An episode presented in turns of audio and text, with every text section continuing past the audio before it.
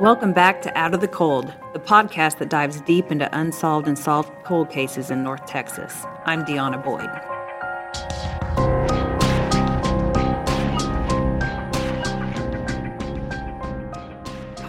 So today we're exploring the unsolved 1994 murder of Megan Beth Johns, a 29 year old brokerage firm secretary found stabbed to death inside her Irving apartment on October 5th, 1994. Now, this story is heartbreaking on so many levels. And it's not just the brutality and how Megan died, and that now, almost 25 years later, there's still been no arrest. It's also the fact that Megan had so many hardships she faced in her life, hardships that could have left her hardened or bitter. But instead, the description I heard over and over when talking to people who knew Megan was how kind and giving she was. What a big heart she had for kids, for people fighting addiction, something with which she had firsthand experience. And adding to all this heartbreak is that in the wake of this horrific crime, when no arrest is made, family and friends can only theorize what happened. And in doing so, suspicion gets cast in many directions, including at Megan's own brother, leaving an already splintered family forever broken. So Megan was born to Rosemary and Donnell Johns on January 29, 1966, in Tallahassee, Florida, the second of two children for the couple. And though four and a half years separated Megan from her older brother Brian, Brian says the two were close. That was my best friend in the world. Tell me what she was like. She was the sweetest person in the world. You made me start crying about this. I'm sorry. This is hard, you know. But uh, Take your I was real close. To, I was real close to my sister, and we had a real good bond. I loved my sister.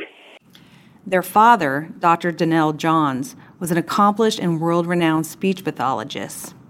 His job would bring the family to Dallas when Megan was still in elementary school. He bought a house for the family in Oak Cliff and began what would become a successful career that would include positions at hospitals like Children's Medical Center of Dallas, Parkland Memorial Hospital, and Baylor University Medical Center. But at home, Brian says not everything was ideal we grew up with an alcoholic father, right? And you know, he was a functioning alcoholic. He worked all his life, but when he came home, he, he would get drunk and sometimes black out and do crazy stuff. And we experienced that, and that's probably what brought us real close together, especially as we got, you know, we were grown. So when Donnell Johns left his wife and divorced her in 1978, Megan was devastated. She was 13 and fiercely loyal to her mother. Megan lived with her mother in Dallas and for a while in Ohio, where her mother's parents lived. At the time, Brian was having his own issues and admits he didn't see Megan very often. He was very rebellious by then. He'd leave the house for stretches at a time, coming back only when he felt like it. He got hard into drugs and soon the crime that often comes with it. By 1981, he was serving the first of what would be a handful of stints in prison for mostly burglary and theft. Kelly Chance had met Megan while attending summer school at Sunset High School in Dallas. The girls were three years apart, but Megan was so mature that Kelly says she didn't even realize the age difference. Megan was um, probably, I guess, around 14 when I met her. And, um, you know, you one would think, you know, being a doctor's daughter, she would have had a privileged life. And uh, that wasn't the, the case. In fact, Megan seemed kind of alone in the world and would come to see her friends as her family. Her parents had divorced, her brother was in trouble and out of the picture, and then, while still in high school, her mother, the person she was closest to, was diagnosed with pancreatic cancer. Rosemary, Megan's mother, died in July 1982. Megan was only 17. Now, losing her mother would have a profound effect on Megan, according to her friends. She moved to a small apartment in Dallas and started hanging around with a rougher crowd. Another of Megan's close childhood friends, Joy Everett, says that while Megan and her friends had previously dabbled in drugs, Megan's drinking and drug use escalated. She started using cocaine. We all played around, you know, we smoked a little marijuana growing up and stuff like that, but not, you know, the spinning out of control, I think, was started after her mom passed. Now, Joy says Megan was a looker. She had light brown hair, green eyes, and a beautiful body that caught the attention of plenty of men. She was a model material. She had the, she was tall, she was beautiful, she had long, beautiful legs. She was gorgeous. Among those whose attention she would attract was a Texas musician, Ray Wylie Hubbard, perhaps best known for writing the song Up Against the Wall Redneck Mother. Megan had gone to a party with intentions of being set up with another man, but instead she meets Hubbard, who was performing at the party, and they start dating. They even later live together for a time. So during this time, Brian, who was out of prison, ends up burglarizing Hubbard's home. The Dallas Morning News even did a short story on how Hubbard got back his favorite $2,000 acoustic guitar stolen in the burglary after discovering it had been pawned for 30 bucks. Brian, the story notes, had been arrested by police after he was spotted sitting in a stolen car. In the back seat was a guitar case with Hubbard's name on it. Brian is upfront about what he did. Heck, he's the first one who brought it up to me. I was on drugs and I just knew was it was so stupid. You know, I regret everything I've ever done in the past. But now I've got the Lord in my life, and um, I'm clean, and I'm doing very good. You know, you just have to, you know, do right instead of think about what you did wrong. So for his crime, Brian would be sentenced to 25 years in prison. Megan's friend Kelly doesn't think Megan was pleased by the stiff sentence her brother received. I think if it had been her belongings, I don't know that she would have filed the charges. So I think she, she, there was a little hurt feelings there, even though she probably knew it was the right thing and he deserved it, but she wouldn't have done that to her brother. Megan's relationship with Ray would eventually end. Kelly says Megan would confide that Ray's drinking at that time was among the reasons. And she told me that um, the reason things didn't work with Ray was because he was a heavy alcoholic. And uh, she said she just didn't want to see herself married to an alcoholic. Perhaps it was growing up with an alcoholic father that made Megan wary. Her relationship with her father after her mother's death remained somewhat tense, though civil. Dr. Johns had remarried in 1981, and he and his second wife had a daughter named Bridget in 1985. Now, even though Megan was 20 years older than her half sister, she was smitten. So she um, was thrilled to have a little sister, and she was crazy about me. Bridget remembers how her big sister would come over to visit and always take time to play with her little sister, bringing some kind of craft for them to do together. In fact, in a tin cookie can she keeps in a shed, Bridget still has the clay figurines that she and Megan once spent an afternoon molding together. There's a three layer piece of yellow cake with chocolate icing that Megan made, and a tiny fruit salad in a small bowl. And though through the years they've grown slightly misshapen, softening in the Texas heat and later hardening again in the cold, Bridget won't part with them. These are 27 years old, and you can see, you know, she was really talented, and I've kept them all these years. For a time, Megan would even babysit Bridget at her father's University Park house.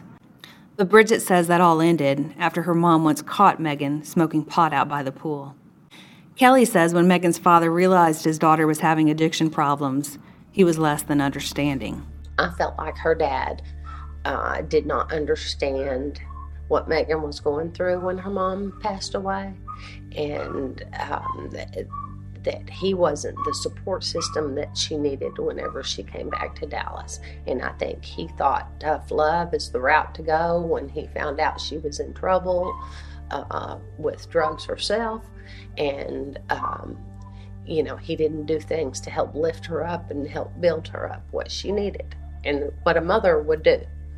Uh, instead, it was, you know, well, I'll take your car and I'll do this. And, you know, and it was very punitive. Despite this, Kelly says Megan didn't hold it against her father. In fact, despite how unfair her life had been, Megan never seemed to dwell on these things. You know, a lot of people would be bitter of their circumstances. Not Megan. Megan walked in the room with a smile and, you know, gave everybody a hug and everybody loved her. I mean, I really didn't know anybody didn't like her because Megan was just full of joy. And uh, even, even with her dad, she never said a bad word about him even when there were times that maybe she should have or could have. And uh, I think he had a, his own issues. And uh, she accepted, you know, what she could get from him, knowing he was not a perfect person. Nobody is. And uh, so that's just kind of the way she went through life, just kind of taking taking what she could get. And uh, and working for what she wanted. But by the late 80s, Megan decided it was time to clean up her life. She'd started going to Narcotics Anonymous in East Dallas. So committed to sobriety was Megan that Joy said she'd even sometimes show up in meetings in her pajamas. How she looked didn't matter. That she went, she believed, was vital to her continued sobriety. For years, she also worked at the Promise House, an emergency shelter in Dallas for homeless and runaway youth. Kelly says she believes Megan saw herself in the kids she was trying to help. There she was, you know, didn't have much, you know, she felt abandoned. You know, whether it's purposeful or not, when your parent passes away, you still feel lost. And, uh, you know, and then her dad being a busy doctor and doing his thing. And, you know, I think she realized, you know, they need more nurturing than, than, uh, than we're getting these days. And uh, so that was real important to her to for kids to feel loved and to feel like they have a safe place and they have somebody they can turn to. Megan would continue to volunteer weekends at the Promise House, even after landing a great job working as a secretary at the brokerage firm then known as Smith Barney. You might remember their commercials We make money the old fashioned way, we earn it. Because while her new job certainly paid the bills, Megan's passion was still working with children. As the years went by, Megan would continue to endure more hardships. While living in an apartment in Dallas, she was sexually assaulted. She was also later diagnosed with ovarian cancer, requiring surgery. But through all the turmoil, she continued to be there for others. Joy, who was fighting her own drug addictions at that time, said Megan was her rock. When Joy felt things unraveling and needed to get a grip, she would call Megan. Megan had a bunch of different lives, you know, like, well, you know, people that she ran around with. It just wasn't, you know, my group. You know, she had a lot of groups of people, you know. So sometimes we wouldn't see her for, you know, a while, you know. But she was always there. Like, if anything happened that was important or somebody was sick or anything, she was always there. Like, she was always on the spot. Joy had been on probation when she found herself back in legal trouble after failing some drug tests. As a result, she was ordered to wear an ankle monitor and to attend a residential drug treatment program. So while Joy's waiting for a bed to open up at this facility, she had to stay almost round the clock at her apartment. And even though Megan had just moved into a new apartment in Irving, she'd often stay overnight with Joy on weekends and maybe one or two nights during the week. She stayed so often that she even brought over a new mattress she'd brought for her Irving apartment so they could sleep on it there. Now, Joy wonders if there might have been a reason that Megan didn't want to go to her own apartment. I was so involved in my own mess that I never even really thought about why was she spending all this time over here and she got this new apartment, you know? Well, she, I, I, was, I thought she was just doing it for me, you know, because that I was, you know, couldn't leave my house you know, I was just going stir crazy there, waiting for them to, you know, to my, for my bed to open up. So I don't know if it was from me or if it was because she didn't, she was afraid to be in the apartment. I don't know. And I, I, I just could got myself in the head for not tuning into that. A bed would finally open up for Joy on September 20th, 1994. Megan returned to her own Irving apartment full time.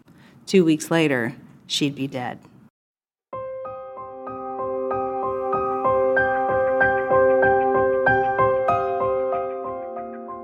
On the morning of October 5th, 1994, Megan never shows up for work. Tom Rowan, who would take on the role as lead investigator within days of the murder, says from the beginning her coworkers were concerned. Her work called the apartment manager, and the apartment manager, uh, they just asked, "Can you go check see if she's okay?" We, uh, she didn't show up for work, and that's not like her. So they went. The apartment manager and a couple of the maintenance guys went to the apartment. Doors locked so these apartment employees find Megan's front door locked. And next to the front door is a sliding glass door that leads into Megan's apartment. It's locked too. So, other than through windows, this is the only entrance into and out of her apartment. The most sliding glass doors back then, you could, if you knew how to do it, you could pop them up off the lock. And he jimmied it and was able to pull the curtain back, and he saw her. She's in the living room. There's a lot of blood. When detectives arrive at the scene, they're met with signs of a violent struggle. Megan's body is face down on the living room floor. She's dressed in a nightgown and robe. There are no signs of forced entry into the apartment. I thought, I'm looking for somebody she knows, and she let him in, and she had to know him pretty well because she wouldn't be dressed like this. Bridget had clearly fought for her life based on her wounds and the condition of the apartment. During her autopsy in Dallas County, officials would count 10 sharp force injuries to her neck, her chest, as well as her left hand and wrist, defensive wounds where she had obviously tried to block the knife. In addition, she had multiple blunt force injuries to her head and extremities. The apartment is been ransacked. Um, it there's a lot of things turned over. There's things uh, upstairs. There's things thrown around. Uh, but you can tell that somebody was looking for something. Um, and then we found that there was a couple of things missing. Uh, there was a VCR taken. A friend of hers had recently purchased or um, uh, and some other little things. On the floor, there's slices of bread. And it seems odd, but police say it appeared Megan had made her lunch the previous night and that the bread had probably just gotten knocked to the floor during the struggle or by whoever ransacked the apartment. Rowan says all evidence indicates the stabbing took place in the living room where Megan was found dead. The investigator would come back to the apartment at nighttime with crime scene officers who sprayed almost the entire apartment with luminol. So, when luminol and hydrogen peroxide are sprayed on, say, a wall, carpet, or items, a chemical reaction occurs that causes blood to glow blue under ultraviolet light. It helps investigators find and be able to photograph trace amounts of blood that wouldn't be visible to the naked eye. Now, this luminol revealed blood in other places of Megan's apartment. But all indications were that this was transfer blood, meaning the suspect, covered in Megan's blood, had walked around the apartment, leaving the traces behind when he touched something. At first, I thought, well, maybe we'll get lucky and we'll get uh, a blood drop. And then we'd say, okay, the suspect may have cut themselves, whoever it was, uh, and that, that that's their blood. Because that's what, on crime scenes, that's what you look sometimes look for.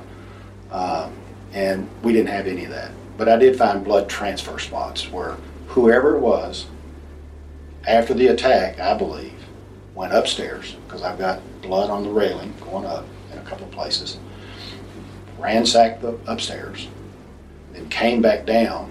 So when luminol is sprayed around the inside of Megan's front door, it reveals a vital clue a partial palm print in blood. The size and height of the print leads Rowan to believe it was left by a man. And it was, and it was at about I don't know the exact height from the floor, but uh, it would it was be it would be consistent if Megan was trying to get away, that they hit the door. Uh, it was a partial palm from the right hand, uh, is what the what I've been told, and it was about the height where a person would have to be about five ten to six foot one if they put their arm straight out to like block the door. Now Megan had only been living at the apartment complex a few months when she was killed. The Apple apartments are off Walnut Hill Lane, a short drive from the now George Bush Turnpike. And she wanted an apartment that faced the street because she but had, she had fears. She had she had been a victim of a crime uh, previously in Dallas, and so she was thinking safety. And so she wanted an apartment that faced Walnut Hill. And at the time, that was pretty nice. It was really a nice apartment complex. The sexual assault in her past had understandably left Megan scared. Joy remembers once visiting Megan at her previous apartment after the rape to find she'd had three locks placed on the front door, including one that chimed whenever the door was opened.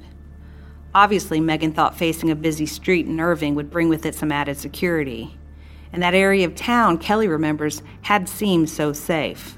She had lived in East Dallas. She had lived over in Oak Cliff. She had lived in some rough neighborhoods.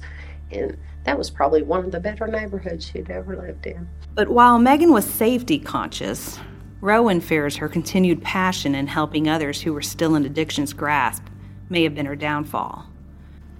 Sure, clean and sober, she was no longer living the high risk lifestyle that drug addiction can bring. But Rowan says she still hung around with people who were. And desperate drug addicts, he says, will sometimes do all sorts of things, even to friends and family. Those connections, he said, can make a murder investigation challenging because there are so many potential suspects. I mean, this was a beautiful young girl who was trying to help people, who loved kids. Yeah, she had her past, addiction, and but she had cleaned her act up. I think her I think her one mistake, in my opinion, was that she was still taking in all these high risk people. And she still thought she could help all these people. And sometimes you can't help somebody. On the next, Out of the Cold, Megan Beth Johns was a beautiful young woman who had overcome heartbreak, loss, and addiction and had a compassion for helping others. But when she's found brutally stabbed inside her Irving apartment on October 5, 1994, detectives must investigate whether that compassion may have led to her death. With no arrest made, even family members fall under suspicion by some. My sister, I wouldn't kill my sister. What y'all, y'all crazy? Y'all think I killed my sister? Y'all out of your mind. Out of the Cold is produced by Steve Wilson, edited by Steve Kaufman, and written and narrated by me, Deanna Boyd.